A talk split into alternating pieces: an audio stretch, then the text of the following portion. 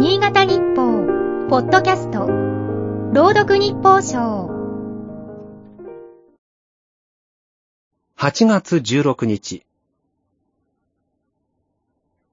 ごじゅっさいになった頃、なんとなく思った。たとえ戦争になったとしても、この年になれば召集されることはないだろう。甘かった。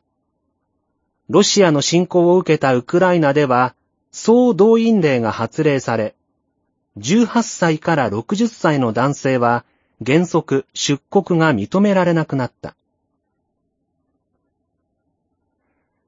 国家が国民を一定期間兵役に就かせる徴兵制は、冷戦後、東西の緊張緩和や財政難のため、欧州を中心に廃止の動きが加速した。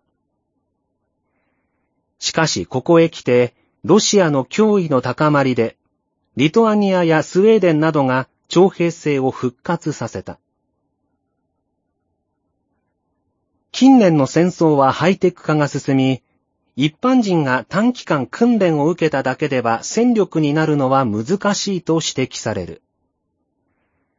それでも、ロシアは徴兵した若者らを数多く前線に送り込んだ。現実には、多くの国や地域が市民に兵役の義務を課す。日本では徴兵制は違憲とされる。ただ、太平洋戦争の時代までは多くの人が召集された。堀之内町、現在の魚沼市出身の歌人、宮修二も二度にわたって戦場に送られた。戦争にまつわる歌も多く残した。玉が我にたかりありと知りしとき、ひれ伏してかくる金糸眼鏡を。小覧の左上にあるコーナー、宮修二、ことの葉の泉が先日紹介した作品だ。自分が標的にされていることに気づいた時の恐怖はいかばかりだったか。好き好んで戦場に足を踏み入れる人は多くあるまい。ウクライナでは徴兵逃れに絡んだ汚職が横行しているという。